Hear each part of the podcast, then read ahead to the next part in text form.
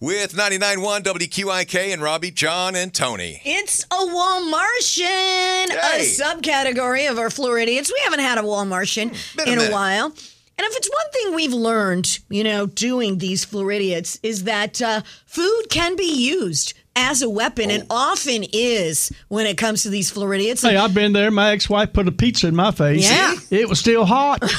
Damn, I got rid of her.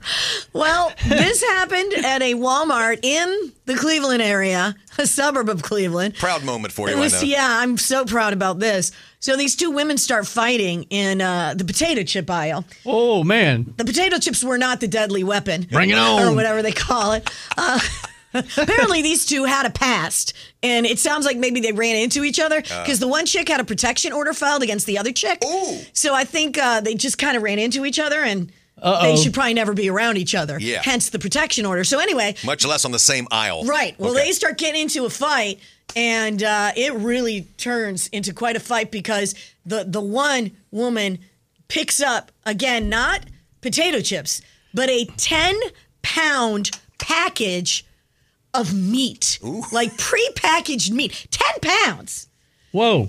Anyone who's ever gone grocery shopping and you pick up a, p- a package of meat that's big, you know that could hurt if you throw it at somebody. Yes. So, That's um, 10 Did she pounds of throw it? whatever. Oh yeah, she smacked her in the face with it. So uh, it didn't end well. So I guess you could say she had a beef with her. I- I'll see myself out.